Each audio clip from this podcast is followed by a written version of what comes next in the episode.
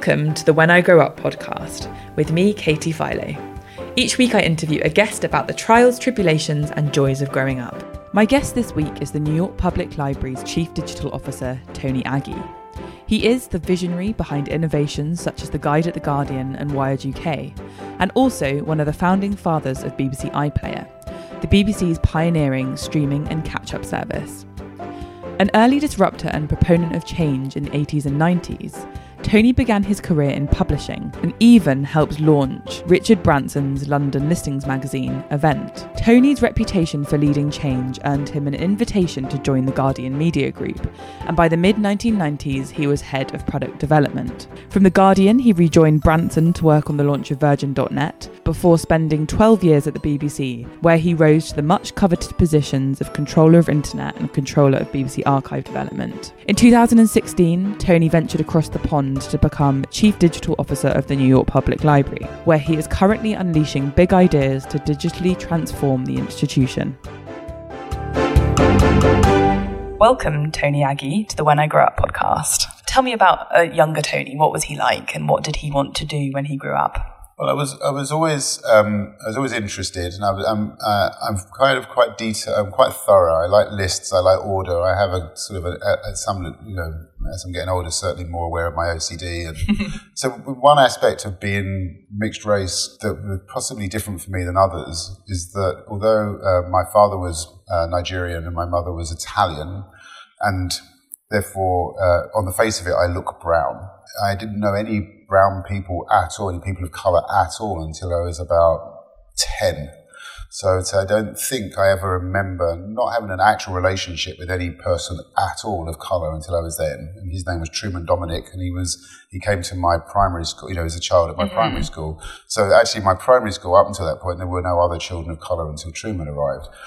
And so my perspective on life at that, up until then was one purely of, a, of essentially of a white person. I could, I never saw any brown people. Everyone could see me. All of my cultural references, everything I ever did up until that point, well, forever, but up until that point certainly were entirely based on the, the family, the family environment dynamic that I grew up in. And the, uh, my mother was very uh, religious, uh, so we spent a lot of time at church. Um, and my she married uh, my uh, you know a, a, man from London. So he and my brother and my, my, my mother were white. Their family were all white. They had you know white step kind of relations, and they were Italians.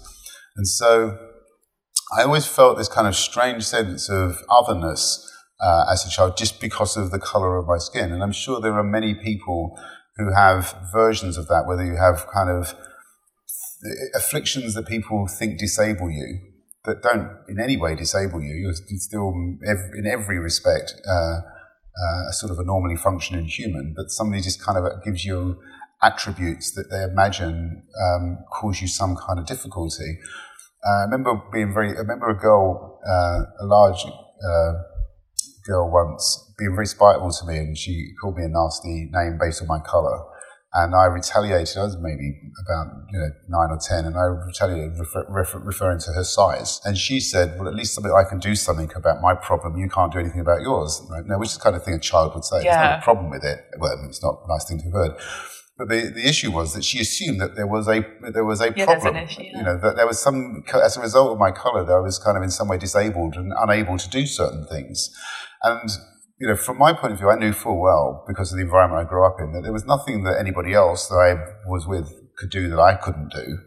Um, that the you know the pigmentation on my skin made literally no difference in my ability to do anything, to sing, to do math, to play with Lego, to ride a bike. I mean, I could do anything that anybody else could do. And yet people still imagined that there was some kind of aspect of me that was in some way disabled. And so I've always kind of looked at the world from that, that perspective that that must apply to everybody. There must, everybody must have something somewhere in them that others kind of adjudge will in some way kind of reduce their capacity for anything, for, for learning or for love or for creative output or self-actualization, which is kind of completely nons- nonsensical. And so I'd say of all of the things as a child that uh, I carry with me, it's that more than anything else. And it's kind of, it's completely determined the kind of the path I've taken through life and not on purpose. Also, I'm cleverer than people thought I was. Certainly not as clever as I think I am. But because of the color of my skin, people always assume that, that I would be below sort of average. But actually, all of my uh, scores as a child were considerably higher than average. And that often surprised, you know, surprised people. Not that surprise people when anyone get a score that high. Yeah. Surprised anybody that a brown person with a score that high. Do you remember the time you realised this about yourself? Because it's something that you, you maybe just couldn't quite describe or articulate when you were younger, but as you've gone through life, you clearly have got a really good grasp of how this has affected you. Uh, yeah, not so much, but more, more kind of a sense of injustice, more mm. kind of thinking that things weren't fair or, or kind of right. But equally, being really determined not to become a victim and, you know, because, because there were so few people of color around at the time, um, kind of most racist, um, you would draw quite a lot of racist uh, bile. Um, and it kind of does toughen you up quite a bit. And you kind of think, you know, first of all, there's nowhere really to hide. But secondly, well, I'm not going to become a victim of somebody else's position on this. Mm. And so that kind of des- refusal to become a victim, I think, was helpful because that meant as I've made kind of career choices, I'm kind of trying to create the conditions where other people, are, are, you know, do not have victimhood as the default position. So when you were growing up, would you remember being at school and being drawn to particular subjects or career choices? Like what was around you that you could see that you could aspire to? A few things. Uh, but but more I think teachers than subjects. Mm-hmm. So I think you're kind of drawn to a teacher for either whom you have an affinity or somebody that you think sees the world the way you do, and that you you know you're. You, you know, you can feel that you're you're, thri- you're, you're you're you're flourishing under that and under that person. And there was uh, uh, one very wonderful man called John uh, Bradford, Mr. Bradford, and he was just the most uplifting human to be around. He was interested in literally everything. He was interested in music. He was interested in, uh, in theatre. And I went to, you know, I went to a working class school. I came from a reasonably working class environment. And so things like theatre and, and, classical music wouldn't be things that would be naturally available to us. And this teacher kind of made sure that that was in our diet. So he was great. I had some fantastic English teachers in my next school. And so I was kind of very interested in, in English. Uh, I'm not very good at reading. Uh, I don't really like it very much. I'm not good at it. But I, you know, but I'm okay, you know, kind of orally. I can, I can speak uh, re- reasonably well. And so I had teachers who kind of encouraged me to articulate what I felt rather than necessarily write it down.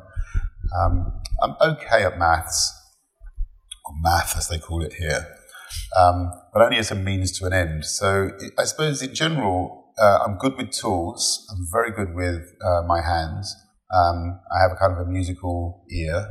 Um, and so those things kind of lean you towards a kind of creative expression. Mm-hmm. if you're good with words, you know, you've got good, you're good at rhythm. You can deal with, you know, you're good at pattern recognition. I don't know why, but I, I don't believe there's anything I can't do if I put my mind to it. And I think, um, I think that would be true of everybody. I think no, I think there's nothing much that anybody can't do if they put their mind to it. But I am good at putting my mind to it. So you say you're good at putting your mind to things. When you then came to having to start a career and work out what on earth you wanted to do, did you have your mind set on something, or were you a bit more open to the like external forces? It, it needed to be in the creative sphere, um, but I think I'm not. I don't have anything much to say. I've spent, I've been, again, very luckily, I spent my entire life in the creative industries, publishing and uh, obviously at the BBC and aspects of music. And almost everybody I meet uh, uh, feels they have something to say. They're all, they're all kind of authors or, or writers or producers. And unfortunately, I don't have anything much to say. So, but I am good at creating the environment for others. And I do believe I, I kind of have I, I kind of have sufficient empathy to care enough that you should be able to say the thing you need to say. And I'm good at helping you to do that. So I'm kind of a more of a facilitator of mm-hmm. other people's ideas than have them of my own. But I can definitely understand the creative processes and I can apply design thinking. Um, and so as a kind of problem solver, I'm a useful person to have on your team. You obviously know that I think there's this kind of constant question, like we're always asked, like, what do you want to do? What do you want to be? Did you ever struggle with that idea when you were younger? Or were you a bit more relaxed and just kind of took opportunities as they arose? More the, more the second. I mean, I, you know, like, like, anybody in the era I grew up, punk, the punk era, I wanted to be a musician for a while. and you know, I'm good at mastering things. You know, if you if you gave me, i am kind of quite obsessive. So if you gave me a thing to do, I would not stop practicing it until mm-hmm. I was good at it. The, the other side of that is, therefore, I have an addictive personality. And I think it's very easy to abuse the privileges uh, or the opportunities that you get if you feel success.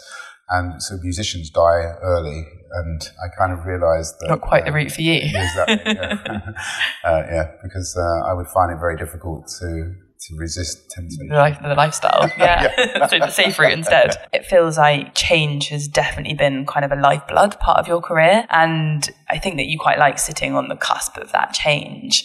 What is it about it that you like enjoy so much? I remember once thinking to myself, that's that kind of I like I like that kind of approach Oscar Wilde has, where you take something a cliche and then you just turn it around the other way and it's three times more interesting and mm-hmm. probably means much more. You know, I can resist anything but temptation or whatever. And so there, I, I, do remember very specifically a, uh, that cliche about if only I, I knew then what I know now. And I thought to myself, what if it's the other way around? What if I could know now what I will know then? And so that's kind of always driven me to try and stay as far ahead of the curve as I can. Just trying to think, you know, if I could work out what's going to happen next now, then I can be in the right place or I can mm-hmm. create the conditions for success either for myself or whatever it is I'm working on. So I think that's probably, if of anything, it would be that is trying to, trying to kind of know the future.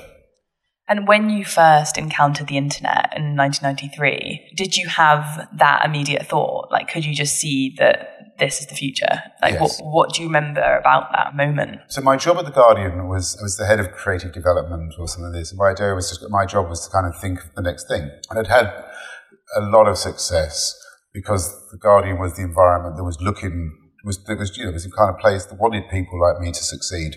Yeah, so I was always interested in in computers, not the computers, but what they could do and how they could make things easier or better or faster or simpler. And so I always dabbled with them at the Guardian, and we, they let us they let me have any uh, anything. So you know we we had Next computers. After, you know we we had Apples obviously, mm. but you know um, Gary and I had a Next computer, and they let us play with things.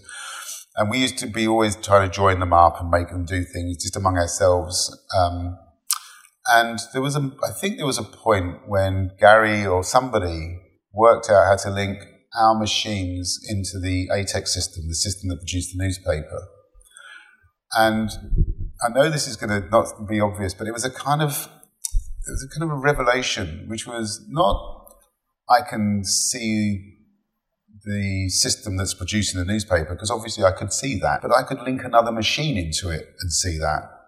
Then I realized I could take this machine out of the building and still see tomorrow's Guardian. That was the moment when I thought I can see tomorrow's Guardian from here and just kind of realizing that everybody else will have to wait until tomorrow morning and it's printed, but I can see tomorrow's Guardian. The idea that I could use my own machine to see the news yeah, in real and be outside the building or anywhere in the, the world. Building, yeah. yeah. So that was the thing. And at that point, kind of realizing it all changed. And I couldn't not talk to you without talking about the BBC. And actually, I read somewhere that you never actually applied for your job at the BBC. If a crafty friend did it for you, is that true? It's true. My friend Steph uh, Magdalinsky, I was in his house, and he said, "You should apply. There's a great. You'll get this job. This is a great job." And I said, "I don't want to work at the BBC, Steph." We were having dinner in his house, and my wife was there with his wife, and then we were all sitting talking and drinking, and we were drinking way too much, as we would do with Steph and Kay. And uh, he started calling. He asked me, a, I don't know, he asked me a sort of random, when was your day of birth or something? And I just said, you know, 23rd December. And then he was sitting at the other side of the room, and then he asked me another kind of arbitrary question. And after about the fourth or fifth question he asked me, I, I started paying attention. I said, "What are you doing, yeah. Steph?" He said, I'm applying for a job at the BBC for Did you have to then read your application that he wrote for you before your interview? Did you no, check what you he, said? No, he just sent it. Oh. And the next thing was I then got the um, invitation for the. That's so fascinating because obviously, normally, the, when you plan your next career move, you're kind of the person driving it. But it's quite amazing that a lot of this may never have happened if it wasn't for that one friend. Yeah. So you moved on eventually to become the controller of BBC's archive strategy. BBC Internet first. BBC Internet first, then archive strategy. What did this entail? The first part was, I mean, you know, look, I, I, not only have I been very, I've, I've had the luckiest career of any person, and I know that that kind of thing about you make your own luck, and maybe that's true, but I, but I do, truly have been very, very lucky. Um, and so I've been in the right place at the right time so many times. Um, the BBC was uh, a very unsettled environment uh, around that time because it had enough kind of resistance to antibodies that the one thing it didn't want was the internet virus in it. And it did everything it could to push this out. The internet had to protect it, had to become very adept at surviving in an environment that really didn't want it. there.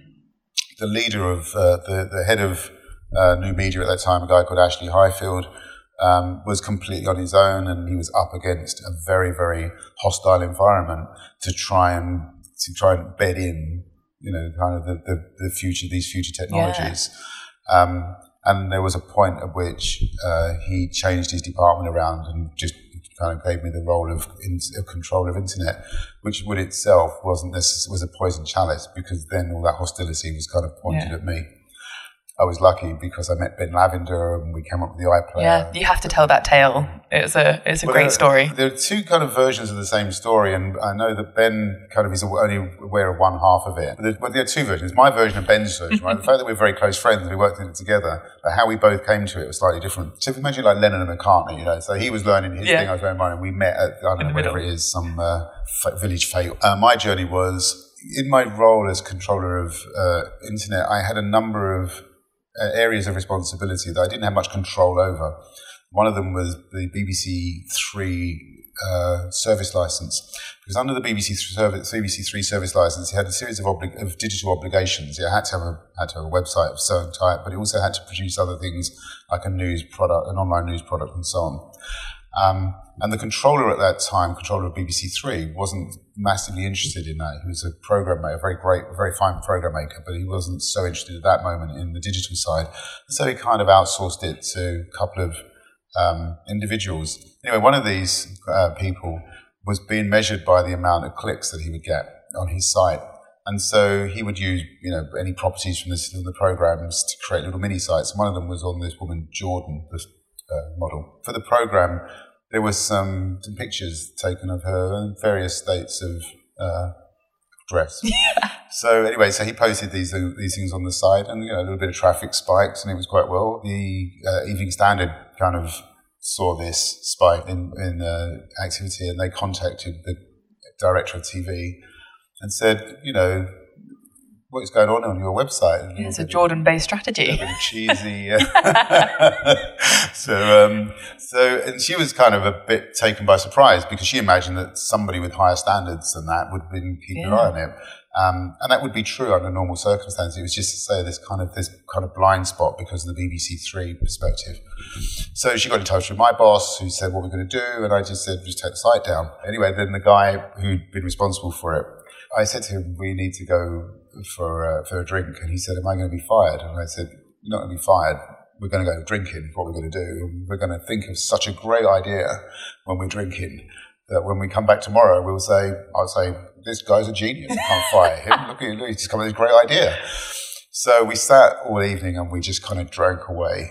Um, and it was the bar at the BBC Bush House never closed because the World Service was there. So it just, it was a 24 hour Yeah. operation. And I, I have no idea what we just drank and drank and drank. And we thought some really awful, stupid ideas uh, for what we could do with BBC Three and uh, the BBC Red website. But one of them was this idea of the Threevo, which was a, a way of downloading uh, television programs directly into your computer. And we thought that'd be great because the kind of person watching BBC Three is a young millennial. They have they're more like a broadband access. So we kind of roll out of there and I jump in a cab because it's so late. But I, I, I kind of thought to myself, I, I'll never remember this. And it would have been really early, like three or four in the morning. But I, I, I call my, my friend Bill Thompson. Anyway, I call him in the middle of the night. One thing my friends know of me is I'm likely to do that. So it wasn't as odd a thing, but he was still very generous. Um, and I said, Bill, you have to write this stuff down. He writes this. I, I read. I say, I don't know what I said to him. I said whatever it was. And I get up the next morning and I get this email from Bill. Amazing. And uh, and I thought, God, this is a good idea. it's like you're in a musician that thinks of a melody and they're yeah, like, oh, God, I've got, to, God, I've got to write this down quick. So what's his name? Uh, uh, Keith Richard, isn't it? With uh, is it Satisfaction or something? Uh, there's some great tune that he wrote. He woke up in the middle of the night, recorded it, and then went back to sleep. And then he woke up saw his tape recorder this. was on and realised that he'd written this great riff or something. Yeah, that's basically you, isn't it? So I, I, I, said, "What's this?" And he said, "That's what you called me last night." And then like, oh my god, like you know, like Dirk Gently, like kind of the, the funk yeah. Oh yeah, I vaguely remember doing this. Um, so we went in, and I said to this guy, "Look, you know, write this down, put your put your name on it, and send it back to me, and then I, we, we're done. You know, I can say we got a great idea." anyway, that happened, and my boss said, "Fine, tell him not to do it again." But I went to them. I said, "Look, this is a really good. idea. We should do this." And he said, "Don't be stupid. They'd never let us do that." And I said, "It's a really strong. This is like this is the idea." And he said, "Honestly, you know, I'm just happy not to be fired." And I remember taking this around to different people and saying, "I've got this amazing idea." I took it to the head of broadband. I took it to the head. Of, I took it to everyone. No one wanted to do this thing. Um, and then I went to the controller of um, it was he was he was an engineer, so I don't know, but it was a, an engineering controller. Um, and I kind of said, look, is this even? I've been showing it to people, you know, the last couple of days, and everyone thinks it's stupid. Like, is it even possible? Because like, because Bill was very knowledgeable. Bill's an engineer, very knowledgeable. He wouldn't have written it down. It wasn't possible, mm-hmm. you know.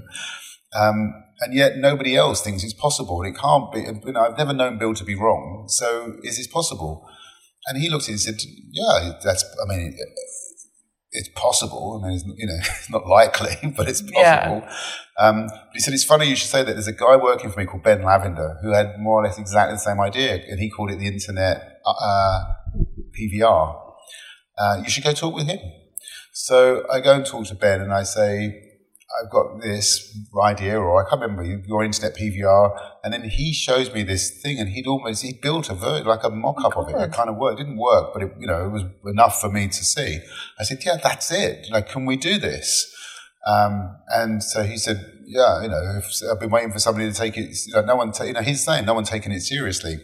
So um, I had some budget, unspent budget in the BBC Three budget, um, and. Uh, I, I just kind of re, I took that back and I went to the company and I said, look, I'm not going to spend this money on, they were making games or something.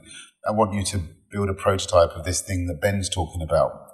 Uh, and the rest of it is that. So they built the prototype. It wasn't very good. I think Ben then um, took over. And Ben just kind of, you know, literally grabbed this idea and pushed it right the way through um, the organization. Um, and, you know, the pair of us, you know, kind of championed this thing. And Ben built the and through was it 84 meetings that you had to push it through? way more than that. Really? Way, way more than that. And I think that, again, sort of is a recurring theme, but this is the kind of how do you get things through an organization of resistance? Way more than 84. I, th- I think the reason we, we say 84 is I think it was 84 up until, uh, up until something happened. I think up until we got the permission to, uh, it's, it's kind of a working model of it. I think, I think it was 84 up until Greg Dyke said, you know, gave us like a quarter of a million dollars and said, build, show me, build one that works. Ben is kind of way more, even more meticulous than me, and he kept very detailed uh, records of every meeting because each meeting people would tell us why it was the most stupid thing they'd ever heard of, and we would write down why what they'd said and think, okay, well, that's another problem we have to fix, and you know, you'll never get through a rights framework. Okay, well, we need to go to understand rights. And then we kind of go to the next meeting and they'd say, well, what have you thought about rights? And mm-hmm. go, well, we thought about rights, but uh, they go, and that's exactly how you like immunized the, yeah, the product. Exactly. We, we found yeah. everything, every objection they gave us, and Bill, Ben and I would then yeah. spend our time go back. Okay, so what did, why they, why have they, why did this person say it will never happen? Okay, what do we need to do? You know, the creatives will never agree it. You know, the screen size is too small. You'll never be able to download the file or you'll never stream mm. the file in the amount of time you've got available. Um, what do you, how are you going to stop it from getting overseas? You know, there'd be just all these different things. And Ben would just kind of work his way through each one of these with you technically or if they were strategic, I'd work with them where if they're conceptual. So it was kind of the 84 reasons why the iPlayer would fail was the first 84. Then after that, I mean, I would say hundreds of meetings after that. But obviously, it launched in 2007. It's been in existence now for a good 11 years. Do, do you look back and you just want to say, I told you so? The told you so. The, the story of the iPlayers, I mainly heard about a number of people who resisted it, but there were some we had some people who really championed this. So Ben and I kind of take all the credit for it, but actually there were some very, very serious uh, obstacles, and without really strong support, um, Mark Byford was very vocal champion. Without Mark Thompson, it would never happen. So I don't want to kind of make it sound like there was just little me and Ben, and we were mm. fighting against everybody. Actually, it's not quite true.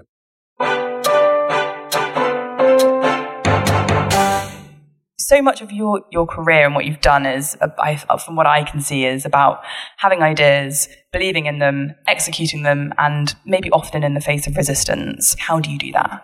Yeah, so I think of the four things you just said, the fourth one is the more Im- important one, which is the um, the idea of kind of dealing with resistance. Um, and so I, am really talking about resistance as a way of um, almost almost sort of future inoculating the idea. If it can survive the resistance that, that the the antibodies that the institution that you're working with is going to throw at mm. it, then when it reaches the outside world, it should be fit for purpose and robust. robust, yeah.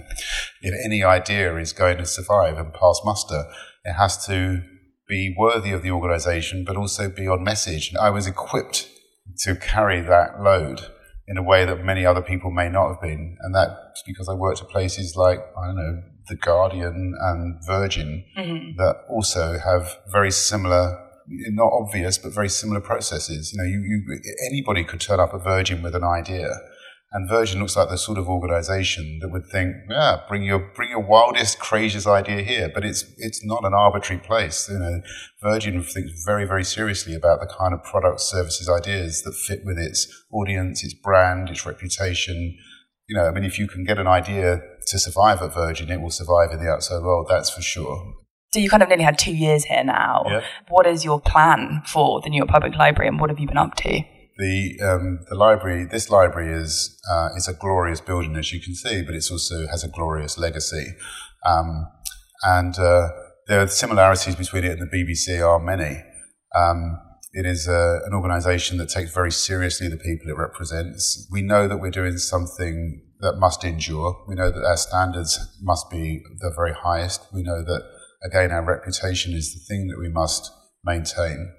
And my, my goal is to help the library position itself comfortably in the 21st century without making a fuss and without doing anything that is too outlandish so that the people who rely on this organization and this institution can take it for granted and that it is appropriate in the future. And how have you found it for the first two years? Do you feel like you've made big strides progress wise? I have. And, I, you know, it's a very adolescent environment. It's very young and it's very youthful and it's very optimistic but it doesn't have kind of the same grounding in in uh, in bureaucracy and and sort of you know, uh, solid rules. And so there are times when I've kind of put my foot down, imagining that I was standing on something that was much sturdier, only to discover that some things are much more fragile or, or, temporary. And so it's taken me a while to kind of, you know, maybe work out how to move my weight around in a place that looks like it is more mature than it actually is. And when that moment happened and when you were faced with that decision of potentially coming and moving here, was it a no brainer or did you really contemplate it before you made the move? Well, anyone who knows me well enough would know that, that even uh, uh, the most spontaneous decision I would take would, would, take me a huge amount of deliberation. Um, so it was it was a, it was definitely a no brainer but I did spend quite a lot of time thinking it, thinking about it because I was I wasn't just moving myself. I was trans, transplanting my entire family, and at a very interesting time for my children's personal development. What's New York kind of given your professional life? Do you feel like it's given you a new perspective or new energy that you maybe didn't have in London or at the BBC? I, I, couldn't have put it better. That's exactly exactly what it's done. Because you know, it's one of those things where you can see what's the same and what's different. You can see what is consistent and the things that we should, you know, that I have to keep and maintain, and where there is an opportunity to rethink certain assumptions that I might have made, assuming that you know that I might have taken um, for, for, for granted or assumed were uh, you know inflexible. And you know there is just an optimism in, in New York, and there's no other way of putting it. There's a kind of a youthful optimism that everything is possible, everything can be done, you can be forgiven. You're quite the visionary, even though I don't know if you agree with me on that one. I think lots of your past colleagues corroborate with me. And one of them is someone called Roly Keating. He was former director of BBC Archive and now the chief executive of the British Library. And he said, Tony has always had a rare and special ability to see the moral and social potential of media and the internet and to turn his insights into inspiring visions. On the back of that, I'd love to know what is your vision for the future? Do you, do you have a clear idea or what do you think is the next big thing?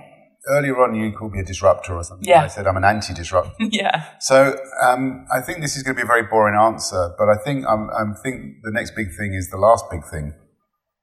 Yes, I, I definitely have a, a, perspective that others. I know this now as I'm getting older that I, I see things differently to others. Um, and I'm also very tenacious. So once I see it, I refuse to not see it. Um, and I'm very flattered by Roly's comments. They're very lovely. Um, I'm very, very, Roly's kind of quite heroic character. And there was a time when I, long before I worked for him, when I was not in a very good place work-wise, and I went to him, and he was, you know, a real mentor and a real supporter and a very generous man. Um, so it's really nice for him to say that. I think that kind of perspective about, I don't know, whether it's morals or values, um, are the constant. It goes back to both childhood, where you know, things that were unfair um, can become fairer without um, too much disruption. Because quite a lot of the issue that we have in uh, creating a fairer world is that you have to kind of displace some of the previous um, certainties, and that means somebody has to give up something. And it's always harder to get somebody to give up something than to get them to strive for something. And you know, if you've got a kind of you're sitting at the top of the tree and somebody says, actually, we could flatten this tree out and everyone can sit beside you, kind of think, yeah, but kind of quite like it at the top, to be honest. And it's very difficult to persuade people to shove over. And when you think about it in that way, all progress mainly comes as a result of somebody being willing to kind of share better and move over. So my personal view is that the that success is where you don't have to take something from somebody in order to allow somebody to have equality or equivalence. And so I think the next big idea is kind of a strive towards that kind of outcome of equality and equivalence without actually reducing other people's, uh, without taking anything away from somebody. And I think that is the same thing that we've all ever striven for. I think we've often made mistakes of imagining the best way to redistribute wealth is to take some from the wealthy and give it to the poor rather than make everybody wealthy. Now, I know that can sound a little utopian, but uh, in the internet era, we do have the opportunity to kind of level things upwards rather than level them down. I think, though, that um, the internet has, uh, as technologies, uh, digital technologies have a number of characteristics baked into them that are potentially harmful. And so, in describing my job as Chief Digital Officer, I've often said that I use the word digital in my title in the same way that fireman uses fire in his. I'm not trying to spread it, trying to work out how to control it, contain it, and maximize its benefit while reducing the kind of harm. Because if you let fire loose in a library, it would destroy it. But fire is a great thing. It's powerful and it gives heat and light and comfort and, and so on. And digital is metaphorically much the same. There are great things that digital technologies can do, but it can also be very harmful. The principles of, of the underlying kind of business models of digital are based on obsolescence and obfuscation um, and on uh, indifference and on mass surveillance. And those four things are real problems, not only for a library, but they're problems for humans. Um, a library can't allow material to become obsolete and it can't allow context to become obfuscated or lost. And we, ha- we, can, we can't be indifferent. We, have, we cannot have ambivalence. We, we care uh, a lot about the work we do. And mass surveillance is something that does not make for a free society. It definitely does not make for free thinking and free thought. And so, um, you know, my role here is to work out how do I avoid uh, those kind of characteristics of the technology while at the same time getting the benefits of, you know, boundless innovation and lack of geographic restriction and no temp- time-based, um, you know, the library never closes and we can make infinite copies. How do, how do we get those great benefits? Because if we can have infinity of uh, opportunity, of infinite ideas, infinite um, uh, copies, uh, uh you know, no, no time uh, or geographic boundaries, then it is possible for everybody to have the same benefits to everybody mm-hmm. else without taking them from somebody else. And I think any technology that, or any solution, any product, any services that can optimize the strength of the internet while mitigating those kind of inherent near-term profit-based limitations, those are the services that will benefit people and they'll be the ones that survive. And if I look at the way that, for example, the New York Times has really embraced the internet now and understands that the primary purpose of, of the role of the Times is probably journalism and not profit, that's, I believe, how it will become profitable. Um, because it means that we're now starting to put values and, and, and our ethics at the front of, of our work. And so I feel kind of an ethical basis for the future is where the future is going to be the most secure. So, speaking of vision for the future, what do you want to be when you grow up? I want to be a good dad. I want to be a good husband. Um, uh, uh, uh, not doing bad, but I'm sure there's always room for improvement. I'm still interested, and I still uh, think that I've got one more iPlayer in me or one more guide uh, in me. So I still think there's one more product. I mean, we've built this simply this kind of, we'll show you when we've got this e-reader that can read any e-book for, and so any library can now um, use this to give libraries back control over the e-reading environment that kind of been lost to the commercial sector. So we're very excited about that. But I think I didn't come up with that idea. That was Tony Marks. I think I've got one more idea in me. Um, I want to be warm. So I don't know if I want to stay in New York forever. Yeah, another another New York winter. It's yeah. just quite painful, isn't it? and they go on. Yeah, they really do. Um, but I think the digital world gives us the opportunity to find ways to kind of say level everybody upwards. And I would love to come up with one really significant product uh, on behalf of an organization who are really dedicated to, to that, to leveling upwards. And, you know, and it would, I imagine not a very obvious organization, you know, a bank or, um, uh, you know, a, a, very large, you know, retail chain. It's somebody like that who genuinely is, is realizes that sort of social equality is where the where the future where their business is. And given that you kind of call yourself a very lucky person, I imagine that that opportunity will arise just at the right time. Thank you so so much for your time. It's been such a pleasure talking to you. And you have I'm sure there's hours of brilliant stories in there, but I feel privileged to have got a few of them. Right, thank so you thank much. you.